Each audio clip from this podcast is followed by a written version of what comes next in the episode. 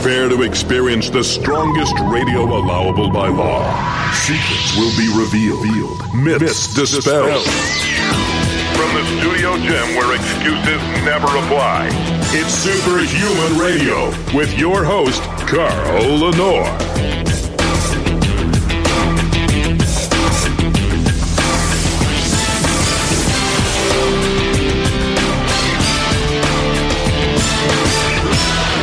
Welcome back to another episode of Superhuman Radio. Today is Monday, November 4th, 2019. For those of you listening to this show 100 years from now and realizing that we knew a lot more than the general population about staying alive, staying fit, and uh, aging better.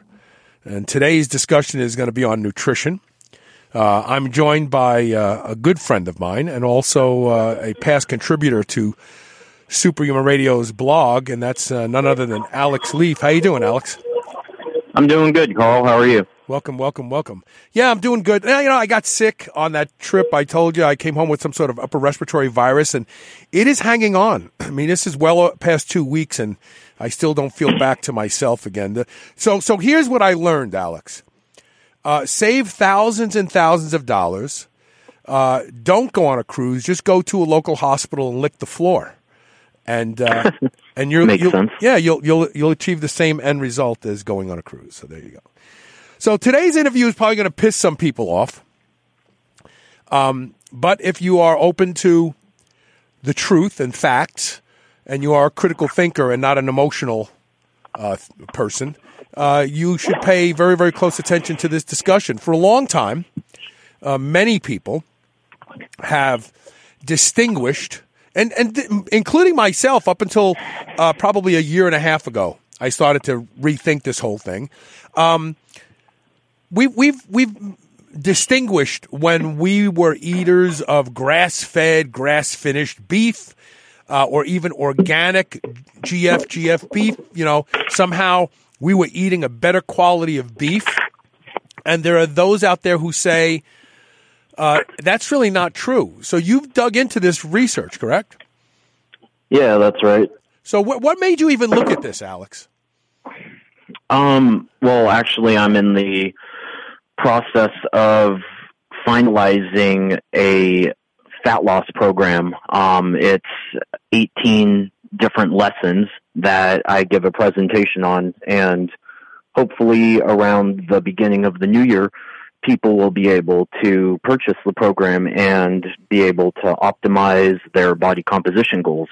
And so one of the lesson plans that I want to include as kind of a uh, Easter egg is one called Nutrition Myths and Misconceptions. And it doesn't really have a lot to do with fat loss, but it's just somewhere where I address a lot of common beliefs in nutrition and look at what uh, we actually know about the topic and help clear the air on some of the things that a lot of people tend to get dogmatic about. So now, now we should say at this point that uh, you are not someone who makes nutritional suggestions because you are an Instagram phenom, but you've actually gone to school. You have a master's degree, correct? Yeah. In nutrition, right? Yep. But you also yep. have something else. So you're a certified sports nutritionist as well, right? Yeah, I've been a, a, sports nutritionist with the ISSN for about four years. So, so in fact, you don't just post cool stuff uh, on social media and build a huge following, and ergo, all of your thoughts are correct. You actually work very, very. I, I, would even say that some people would say, you know, that Alex Leaf, he's just confrontational because he's so disagreeable. But the reality is, you're not disagreeable. They are. That in fact, you spend uh, a lot of time uh, and and effort reading studies. Isn't that amazing? Go figure. Yeah. Well, I mean, most people just make stuff up today, and and if they have a big enough following on social media, everybody just assumes that they know what they're talking about. Isn't that an interesting phenomenon today? Yeah, but you know, I would also challenge that there's a huge problem with the other side of the coin, which is that um, you know, on one end you have people that do exactly as you say. They build up a huge following. They have um, ideas that generate revenue for them. And so they have a huge incentive to continue to promote something even uh, in the face of contradictory evidence.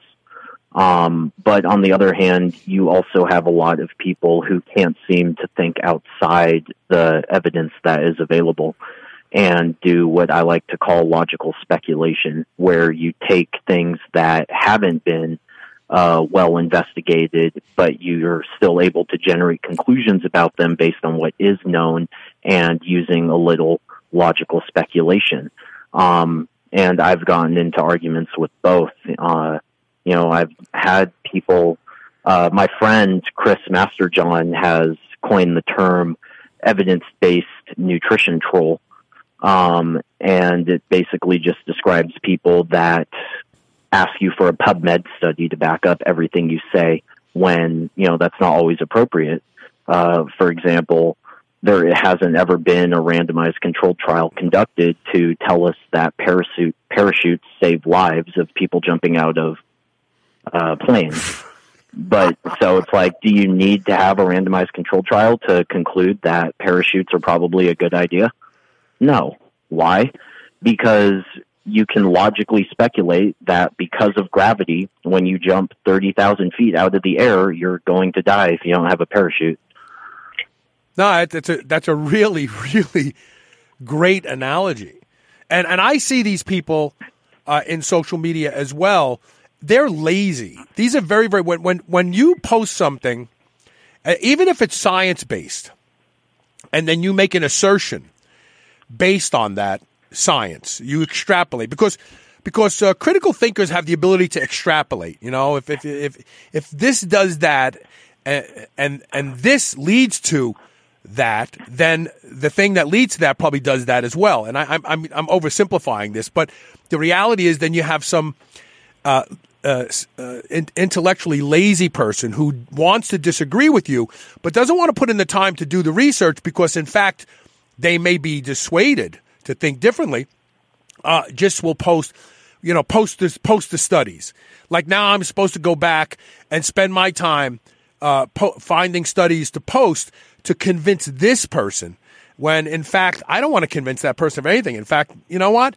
I, I'm I've come to the conclusion that there is a thinning of the herd uh, going on today because of the inappropriate information about nutrition and yeah. it may not be a bad thing, actually, 200 years from now, because there's going to be a lot of stupid people who just follow uh, the the people who have the power today, which are the ones spending the money to make them think certain things. Uh, that uh, won't their genes won't be in the gene pool two three hundred years from now, and that may not be a bad thing. Actually, am I am I being cynical? You think I'm getting too old? I'm starting to become an angry white guy. No, I mean our population is already uh, growing at unsustainable rates. So you know we need some people to leave. Yeah, and, and why and why not be people who actually don't contribute to the the, the, the sum of of, of human knowledge, uh, but instead uh, follow like lemmings uh, to the cliff edge. Yeah, yeah. So let's go ahead and uh, get some of those people to line up at the cliff. So let's talk about this. So uh, where did you start when you wanted to determine whether or not there was truly a value, a justification in seeking out uh, organic, grass fed uh, beef as opposed to conventional beef? Um, well, I came across uh, there were recently some large meta analyses that looked at uh, organic meats and compared them to conventional meats. And these have also been done with produce and dairy products. Nothing for eggs yet. Um, but I was having trouble when I was looking through it and looking through the supplemental materials. They never actually uh, uh, did a good job stratifying by um, animal type, and because they included pork, chicken, lamb, and beef, and I think there was rabbit and goat as well. Um, but also, it's hard to uh, it was hard to determine whether these were actually grass-fed animals because the organic labeling, the organic certification in the U.S. requires that the animals be raised on pasture only up until about, I think it's somewhere between 60 and 120 days before slaughter. Right. At which point they're allowed to be fed grain. And we have at least one study I'm aware of where they feed cattle uh, grain. They switch them from grass to grain and track over time changes in their fatty acid composition. And it shows that when you start grain feeding a cow, the changes occur, start occurring uh, pretty rapidly within about 30 days. And so I didn't think that this would be really a fair comparison because although there are um, some grass fed beef that are finished on grain to help increase the consistency in the the uh, parameters of the meat and the such. Um, most people who are looking for grass fed want to be grass fed throughout its entire life. Right. So grass fed and grass finished. Right. And And and and, so- and, and, and, mo- and and the reality is that all cows, uh, cattle raised for beef, are grass fed up until that uh, period of time where they're getting ready to process them, and they want and, and then they'll feed them uh, high corn diets because they put on weight rapidly, like a couple pounds a day, would, and it's considered mostly fat uh, that they're putting on. And so the reality is that all cows are grass fed. The distinguishing attribute should be the grass finished part. Wouldn't you agree with that? Yeah, yeah, I definitely would. So, uh, what what did change in the fatty acid composition of cows that were finished on grain before processing? Well, I actually didn't want to use those meta analyses because they weren't specific enough for me, and I didn't want to mislead anyone in my analysis. So, serendipitously, I came across uh, a, just a recent publication that came out this year in the Journal of Meat and Muscle Biology by researchers from Michigan State University. And what these researchers did is they actually purchased um, grass-fed beef from 12 produ- producers across the U.S. that existed in 10 states. Uh, and the, the beef was supplied by farms raising as little as 25 head of cattle to as many as 5,000 head of cattle per farm. Interesting. And so while some of these beef are likely to be finished on grain, I really liked this one because it's going to give us a realistic look at what the differences are on average in grass fed beef that is commercially available for sale. So, like if you go to Whole Foods and you want grass fed Right, beef, right. Which which, which Then- is important because what good is doing a, a study on beef that the average consumer finds unattainable? Exactly. So there might be some different. And the other thing is that they also provided ranges. And so, I mean, like one of the farms in here only had 25 head of cattle on it. These were pure pastured grass finished, and the researchers told us what their values were for various parameters. They gave you the range. And so you can actually see what the best possible outcome that they found among the beef was, rather than just looking at averages that might be diluted because Right. of um, some of the other ones. Right, right. And so, I mean, a really, really good example of that is um, so they, they wanted to get the exact same type of beef cut. So they purchased uh, grass fed beef loin, things like uh, tenderloin and Nice, such. nice. Which which which which has a, a has an observable leanness to it, uh, Yes. and also uh, an, an observable density to the muscle, Yep. which which makes it really a great cut uh, to use as a barometer. Yeah, yeah. And so I looked up the exact same cuts of meat on the USDA database and as my comparison point because this study didn't like purchase conventional beef to serve as a control group. It was just interested in quantifying what existed in commercially available grass-fed beef. So all of my comparison points come from me polling uh, the average of conventional beef um, of the same cut as a comparison point. So, okay. go ahead. I'm sorry. well, the first biggest difference that you'll see is is in the fat cut. This is where most of the differences exist is in the fat. And grass fed beef is way leaner than conventional. Uh, on average, the grass fed beef that they analyzed had only 0.7 grams of total fat per 100 grams or three and a half ounces of beef. That's lean. And yeah, that's very very. Yeah, yeah, that's leaner than a chicken breast. Um, and so when you look at uh, the conventional counterpart, it has 5.6 grams of fat. So there's a five gram fat difference between them, or about Five- 45 yeah, calories. or I was going to say about forty eight percent. I'm sorry, forty two percent. Uh, Am I right about what am I, what am I thinking? I got to reverse that out. No, uh, I, I'm thinking ninety two percent difference in in the amount of fat. Right? Am I am I getting my math crook, uh, crooked here? I, I have no idea. Yeah, no, forget about it, forget But it, it's big. I'm just gonna It's- blame. I'm gonna blame it on the. De- I'm gonna blame it on the decongestant. That's all. There Um, we go. Yeah. So, and and is there any difference in the quality of that fat? Do we in fact see the uh, the hypothetical higher degree of of uh, omega sixes and nines versus threes in the uh, conventional side? Yeah. So, uh, as part of of the stuff I talked about in my presentation, what I did is for this part, for the individual fatty acids, I took the most common arguments that you'll hear on the internet about why you should purchase grass fed beef. And I used the best possible outcomes to support those arguments. So, for example, when we're looking at the total omega 6 fatty acid of the beef cuts, I didn't look at the average of the grass fed beef as my comparison point. Instead, I took the lowest recorded value and compared that to the average of conventional. Um, I took the highest recorded value of the omega 3 fatty acids and uh, compared that to conventional. And I took the highest recorded value of the conjugated linoleic acid or CLA content of the grass fed beef and compared that to the conventional. Because I wanted to represent grass fed beef in the best possible light I could Right.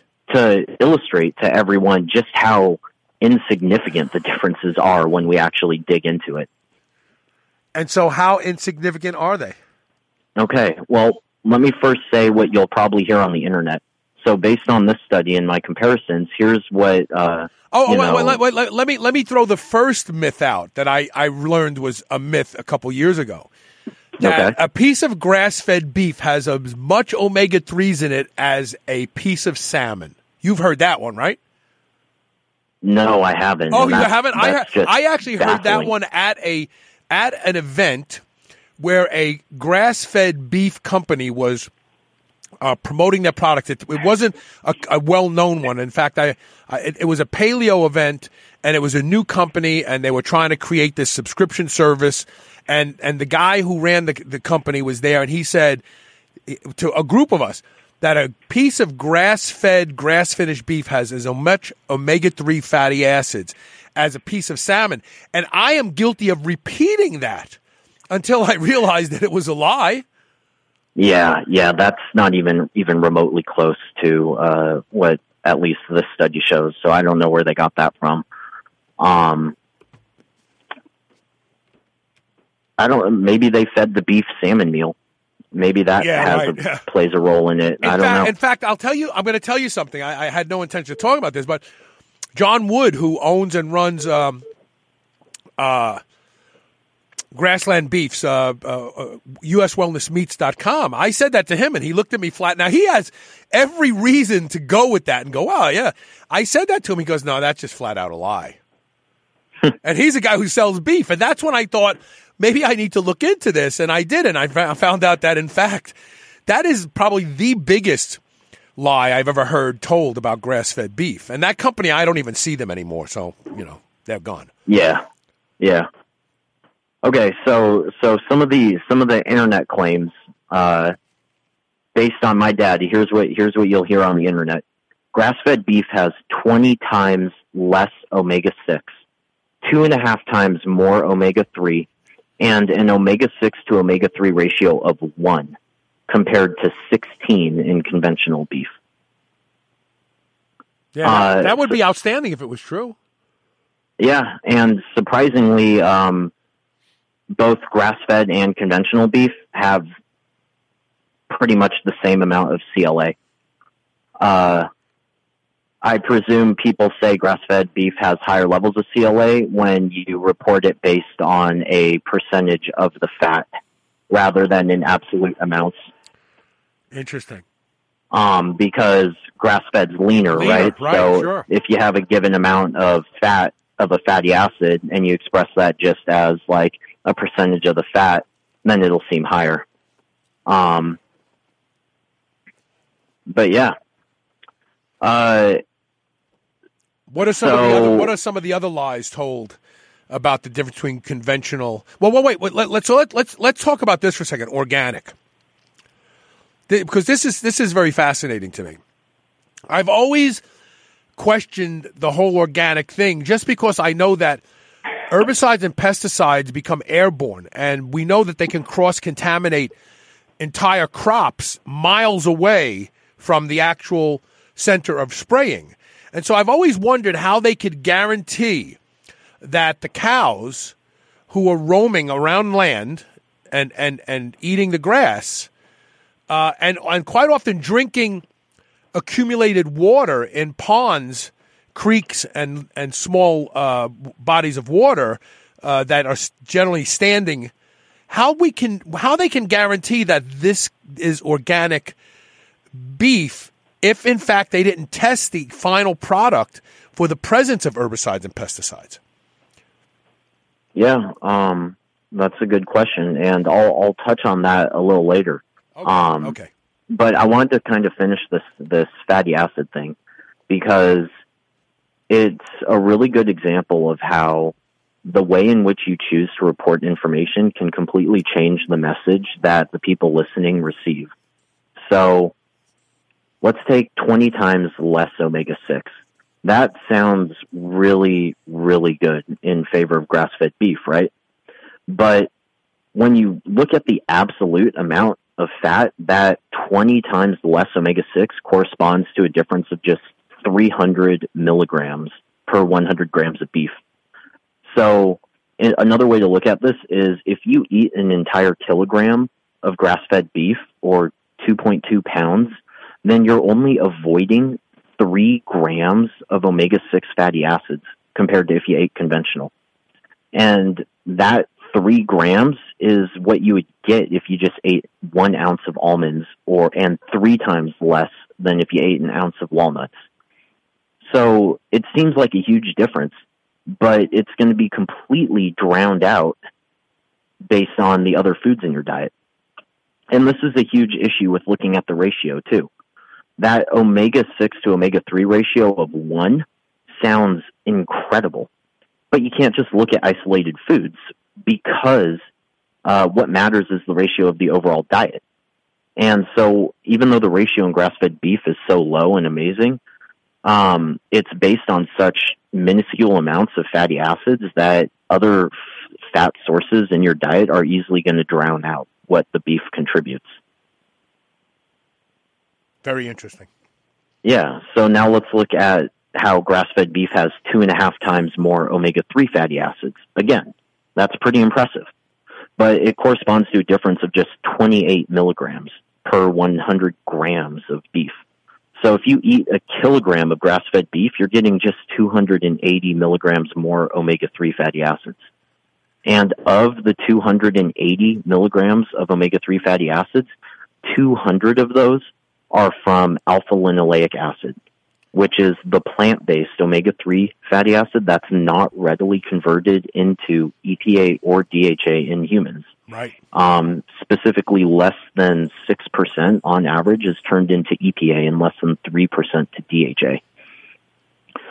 So, if you look exclusively at EPA and DHA, an entire kilogram of grass fed beef gives you at most 140 milligrams of EPA and 10 milligrams of DHA. You can get the same amount of EPA and 14 times more DHA from eating just 14 grams or half an ounce of king salmon. So, But what about those Half- who will argue that while those may be insignificant as a single serving they are contributory overall through the day of all No. of your meals. No, that's ridiculous. You have to eat a kilogram of grass-fed beef to get just 140 milligrams of EPA and 10 milligrams of DHA. Yeah, it's really nothing. It's like it's like, it almost reminds me of the uh, uh, the smarmy advertising that companies put on their packaging. A good source of omega threes, and you find out it has 14 milligrams of omega threes in it in a serving. Yeah, Kind of the same thing. yeah, it's ridiculous. Yeah. And so then let's look at CLA, right? Grass fed and conventional beef have equivalent amounts of CLA, about 20 milligrams per 100 grams of beef. And that's absolutely nothing. Uh, one of the best controlled studies on the effects of CLA in humans found that over a four week period, supplementing with 2.2 to 2.7 grams of ruminant CLA per day for several weeks had no significant effect on any health marker other than marginally reducing triglycerides. And to obtain that level of CLA intake would require eating 10 to 12 kilograms of grass fed beef. Um, it's just not realistic. Yeah. So, I mean, when you hear people talk about how grass fed beef has more omega 3 or CLA or whatever, you need to have context for that statement. Uh, a good analogy is that three pennies is 300% more than one penny, but it's still not a lot of money. Yeah, that's a great analogy. Um, and we see this with other things too. So the Michigan State University study also looked at the concentrations of minerals and antioxidants. And just like with fatty acids, there was huge variation in many of these compounds, uh, including iron, zinc, copper, selenium, vitamin E, and beta carotene. And on average, the amounts of most were higher than conventional beef, but the difference wasn't an appreciable amount. It it wouldn't be enough to have a notable impact on health or vitamin and mineral status.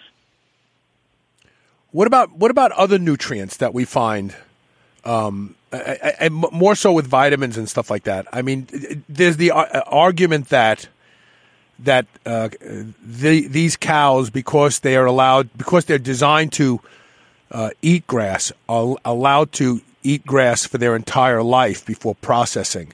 That there's somehow other health contributors uh, to eating grass-fed beef. Is there is there anything in, in? I mean, everything else so far seems so insignificant that that makes you think, well, why pay the extra money? Yeah. Um. So my answer to that's maybe. Um, and I say that simply because maybe there's some type of zoonutrient that uh, is affected that hasn't been assessed in the research that I've seen. Right. But based on on what I've seen, I can't think of anything that would be different between the two uh, to a notable extent. You know, grass-fed beef may be the biggest hoax ever. Well, I wouldn't go that far. I mean, there's certainly really good environmental and ethical reasons to eat Yes. it. It's just from a nutritional standpoint, it's not. It it's there isn't that big of a difference. That's amazing. Um, I want to take our first commercial break. Okay. When, we come back, do you want to start talking about the whole organic thing, or do you want some other nutritional stuff you want to cover first? Uh, there's two more things about beef I want to cover, and then we can switch over to talking about plants. Okay. All right. Let's do that. Stay tuned.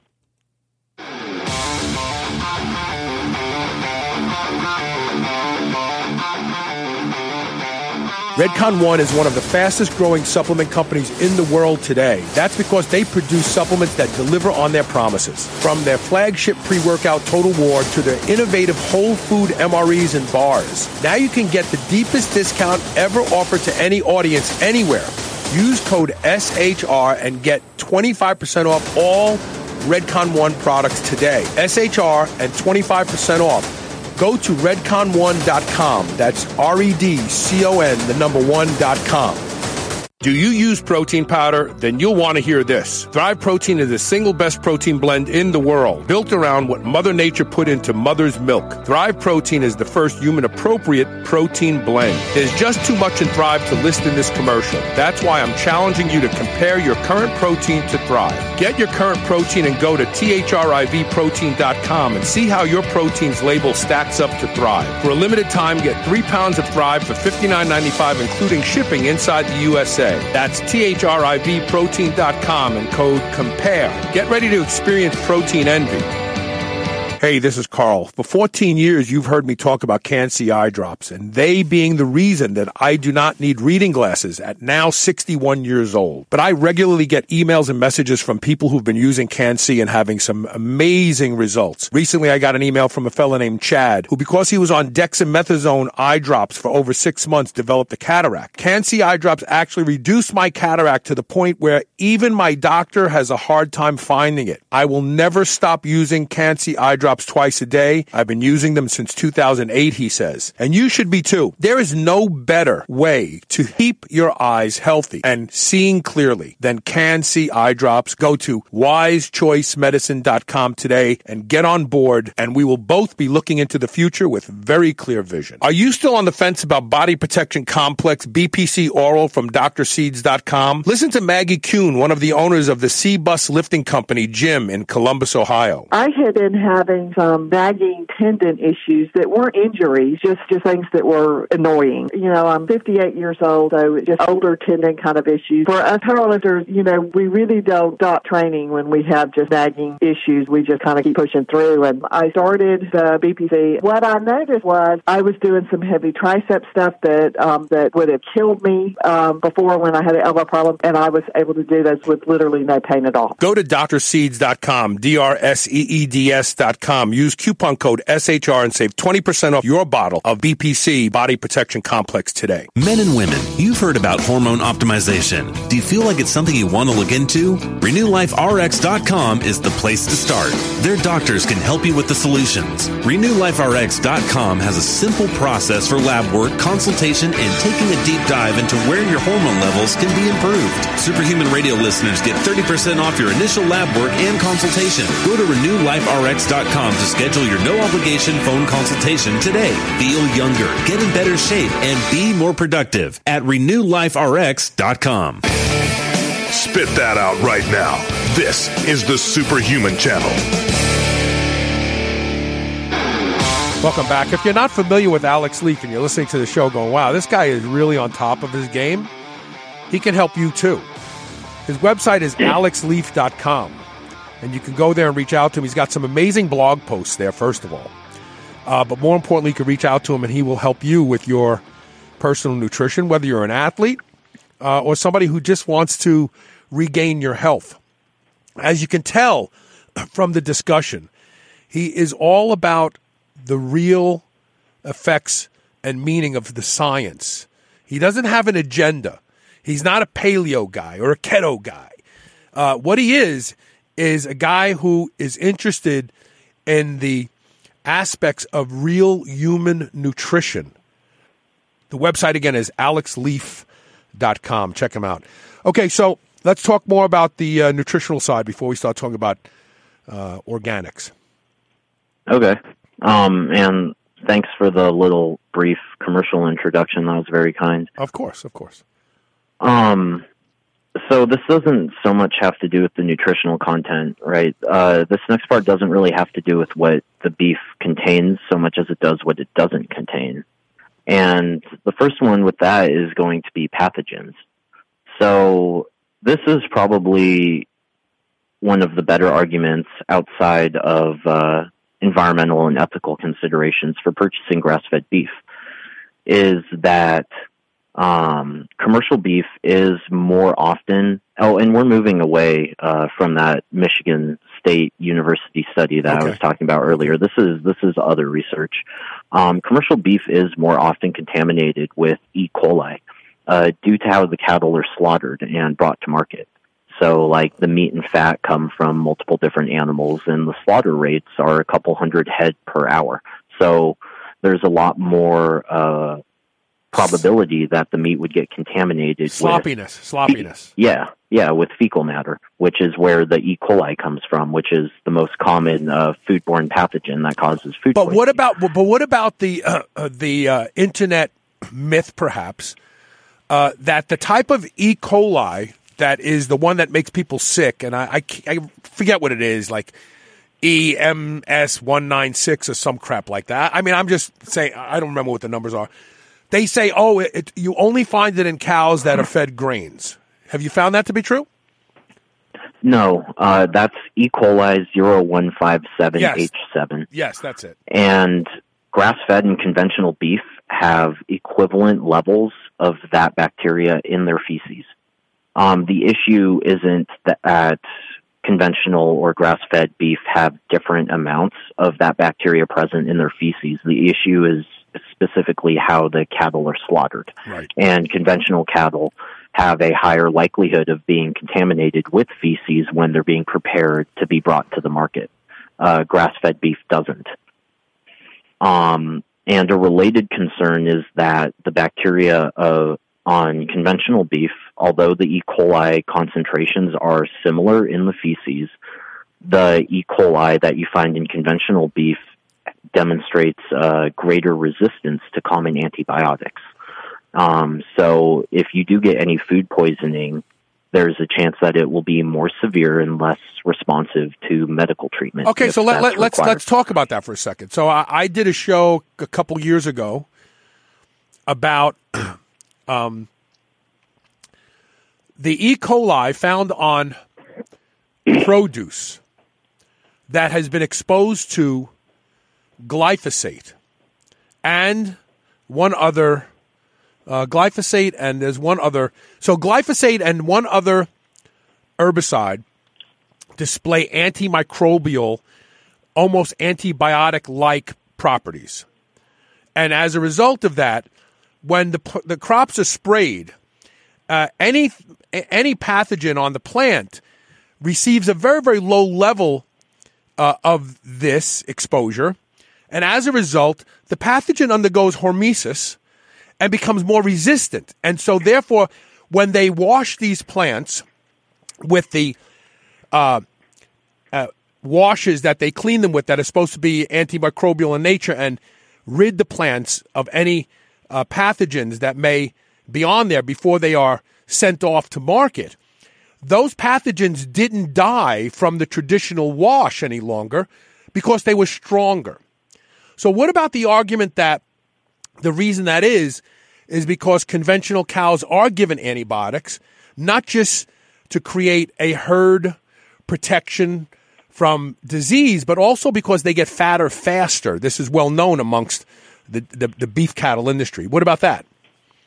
Uh, I think that that could certainly contribute. I mean, the bottom line is that regardless of what caused it, the uh, analyses of conventional cattle show that the um, pathogens that they contain are more resistant to antibiotics. Interesting. Um, so, I mean, yeah, maybe it comes because they eat uh, feed that has been overly sprayed with pesticides. Um, maybe it comes about for some other reason because they're being fed grains um, and the pesticides are irrelevant. I don't know. I don't have the answer to that. Um, but but, but, I, but conclusively, I, they are more resistant. That's for sure. Yeah, yeah. Um, now, I mean, the one thing with with the whole discussion about pathogenic bacteria is that the issue is kind of a moot point if you just cook your meat thoroughly, right? Because cooking kills the meat, and there's a reason why they say to cook your meat to. I think beef is like a, at least 145 degrees Fahrenheit, um, ideally 165. But then you run into other issues with palatability. You know, some people like their meat medium rare or whatever. And you also run into issues with the formation of carcinogens right, high from heat. high heat cooking right, methods. Right, right, heat, high heat. Yeah, which you've written Um, extensively about and talked extensively yeah. about over the years. Yep. So, I mean, ideally, it's just like you might as well if you like, you know, if you like to eat, if you eat your meat undercooked, then you'd probably want to go with grass fed, if for no reason other than that's going to minimize your chance of getting sick. Um, and that chance might be pretty low. Uh, out of all of the foodborne outbreaks in the U.S. in 2017, the CDC reported that only 9% of them were due to beef, um, which isn't insignificant, but you compare that to like 14% for chicken, 21% for mollusks, which are, you know, oysters and other shellfish. Uh, Um, How many? How many for vet for, for produce? uh, I don't remember that off the top of my head. I just remember some of the animal ones. Uh, okay. But anyway, point is, is, is, I mean, maybe your risk is low. Maybe getting grass fed only reduces the absolute risk of getting sick from like 9% down to like 8%. I don't know. Um, but there is a lower risk. Interesting. Um, and so then the other part that I wanted to talk about relates precisely to, to kind of what we just said about pesticides. And um, it's it's really well known that pesticides and other organic pollutants are lipid soluble and stored in the fat of animals, uh, and that includes humans. Um, and so it makes sense that cattle that are exposed to higher levels of environmental pollutants and pesticides, uh, be it in the environment or on the food that they're eating, would contain more toxicants in their meat. Uh, but we don't have a lot of data on this. Um, it's one of those areas where you can speculate logically and come to that conclusion, but there hasn't been a lot of direct investigation into this.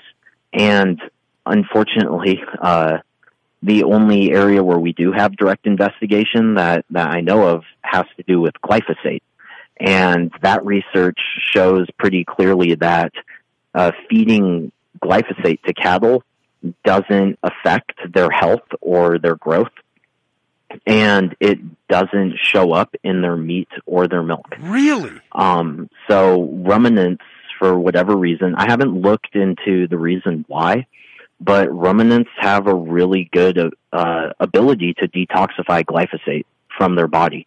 So it doesn't appear to negatively affect their health, and it doesn't get stored in their meat, their fat. So or their when you so so when you say it doesn't get stored, you mean zero was found, or I mean that the researchers uh, feed the researchers took cattle and had them undergo the exact same uh, growing conditions, except for one difference, and that difference was that some cattle received their conventional feed that didn't have any pesticides on it, and the other cattle received conventional feed that was grown normally that was super rich in pesticides like glyphosate. And when the researchers then killed the cattle, took the meat and, or well, when the cattle got old enough to either produce milk, they took samples of the milk and then the meat cattle, they slaughtered the cattle and took the samples of the meat and they looked through the meat and the milk for any indication of glyphosate and they, they looked for the DNA and RNA residues of glyphosate and they couldn't find any. wow? Um, so glyphosate, for all intents and purposes, was not stored on the cattle and was not excreted in their milk. Um, and that might have to do with, if I had to guess, it would probably have to do with all of the bacteria in their four stomachs. yeah, I was just saying have four that- stomachs, right? Exactly. Yeah, when you have that many bacteria, you're going to have a really good ability to metabolize substances that you might not otherwise metabolize. And so maybe those bacteria fed on the glyphosate and uh, were able to detoxify it before it got into the cattle. Because, Wow. I mean, in for humans, we know that that uh, mothers who are breastfeeding and live by farms that spray glyphosate, they have glyphosate in their breast milk. Yeah, And we also know glyphosate stored in the adipose tissue of humans. right. So It's, there it's- has it's to be a been identified there. in placenta. It's been identified in the placenta, which means that it it it gets past that placental barrier that is all supposed to be there to protect the the baby. I mean, it's Yeah. you know, but that's amazing that cows seem to be. I could just see their microbes in their stomach going, "Oh, glyphosate, we love this. Let's eat it up." Like you know, meanwhile with us, it it it passes through and gets into our tissue. I mean, that's really Yeah. amazing. Yeah. So, anyway. Oh, I, well, I guess there's one more thing I want to talk about Yes, too. please. Um, this one's really quick because this is an area where there's pretty much no research, but it's an interesting thought experiment. So we've known since at least the 1970s that stress within 48 hours of slaughter causes glucocorticoids like adrenaline and cortisol Right. to infiltrate the meat of and, the cattle. and, and it's thought that it actually toughens the meat and it gives the meat a, a kind of funky, gamey Yeah. flavor. Right, right. Exactly. It makes the meat more acidic and less tender, and it makes it less appealing to the consumer. Um, but what I haven't been able to find an answer to is whether slaughter stress or the chronic stress from living on a factory farm environment impacts the nutritional content of the beef. Um, so, I mean, it's just something to think about, right? Uh, you are what you eat. And so maybe having the glucocorticoids in the meat has a negative impact on uh, certain nutritional aspects of the meat or even on our own health when we eat it because maybe we'll, we would be ingesting some extra cortisol or adrenaline. Right, right. Um, I don't know. Hasn't been an area that's been researched. I uh, this is interesting. Uh, a Mennonite farmer I used to do business with years ago had a cow that wandered out and was hit by a truck. Uh, and the cow didn't die instantly. It took a long time for the cow to die. And he asked me, he's, he, I said, what'd you do with it? He goes, well, you know, he says, I processed it. He says, um, and, you know, I, he says, you want to try some? And I said, yeah, sure. And he gave me a couple, what would have been, uh, I guess, uh, sirloins. And, and sirloin isn't known to be a very tender piece of meat to begin with, but it had a flavor. It had a taste to me that, and I don't know if it was just placebo, like I was thinking about it, but it had a taste to me, and, and I couldn't eat it.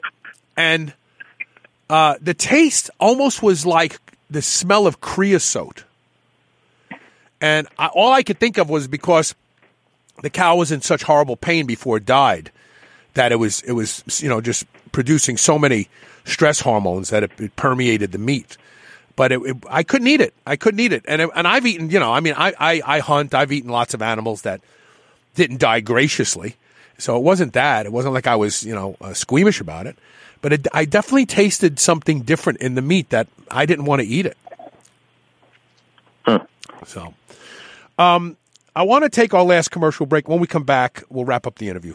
Uh, we're talking with Alex Leaf, and he can be your personal assistant for your nutrition if you go to alexleaf.com. Stay tuned. We'll be right back with Superhuman Radio.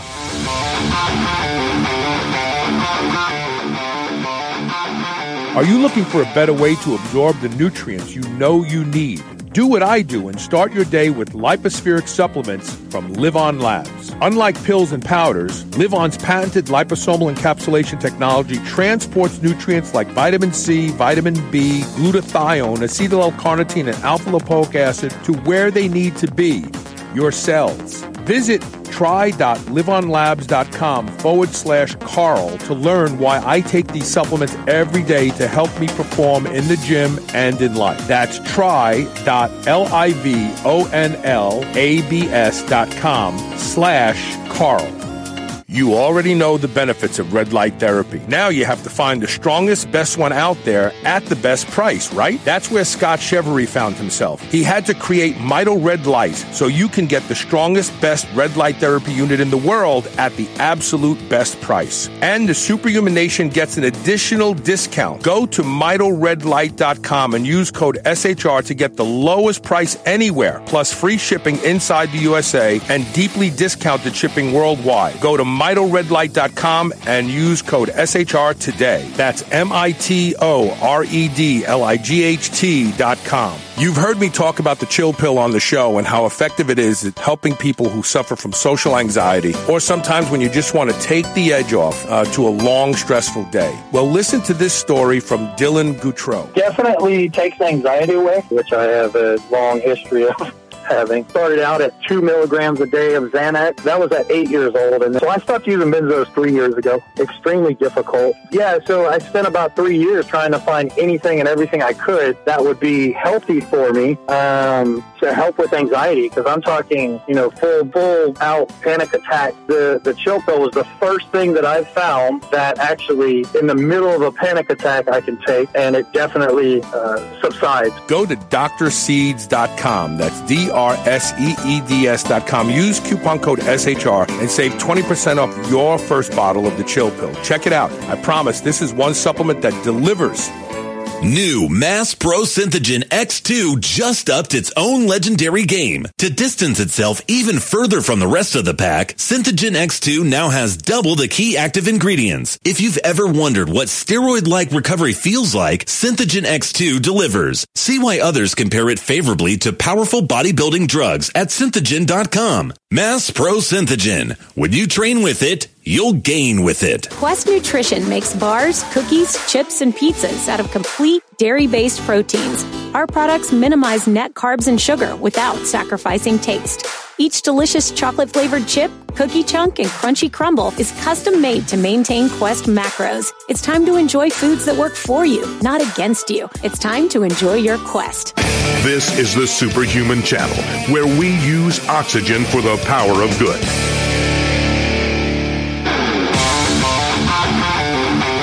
Welcome back to Superhuman Radio. We're talking with Alex Leaf. His website is his name, alexleaf.com. Go there, check him out, show him some love. He there are some amazing blogs on superhumanradio.net because of Alex Leaf, and they still get read regularly. Brilliant blogs, uh, quite frankly. Um, so, were you a big fan of grass-fed beef? Um, well, I personally don't really eat beef. Uh, I can't even remember the last time I've eaten it, and that is exclusively a function of I just um, I just eat other foods instead. Uh, I don't believe there's any necessity to having beef in the diet. Um, I don't really think there's a single food that exists where it's necessary to eat it in the diet. Um, so I, I I eat more uh, chicken and eggs and dairy, but uh, just not a lot of beef. Okay. Um, I will eat it if I go out somewhere, and when I do eat it, I try to get grass fed. Uh, but honestly, if I'm going to get grass fed beef, I prefer to try and find bison because I think it tastes better. Yeah, Elisa Elisa doesn't eat beef, and she's really never eaten beef, but she does eat bison. She definitely distinguishes a difference in the taste and the texture uh, of the meat. And bison is becoming very popular. Yeah, yeah. Brianne is the same way. She really dis- is disgusted by the taste of beef, but she loves bison. In fact, there's a bison hunt I'm talking to my son about in Texas next year about going on a bison hunt.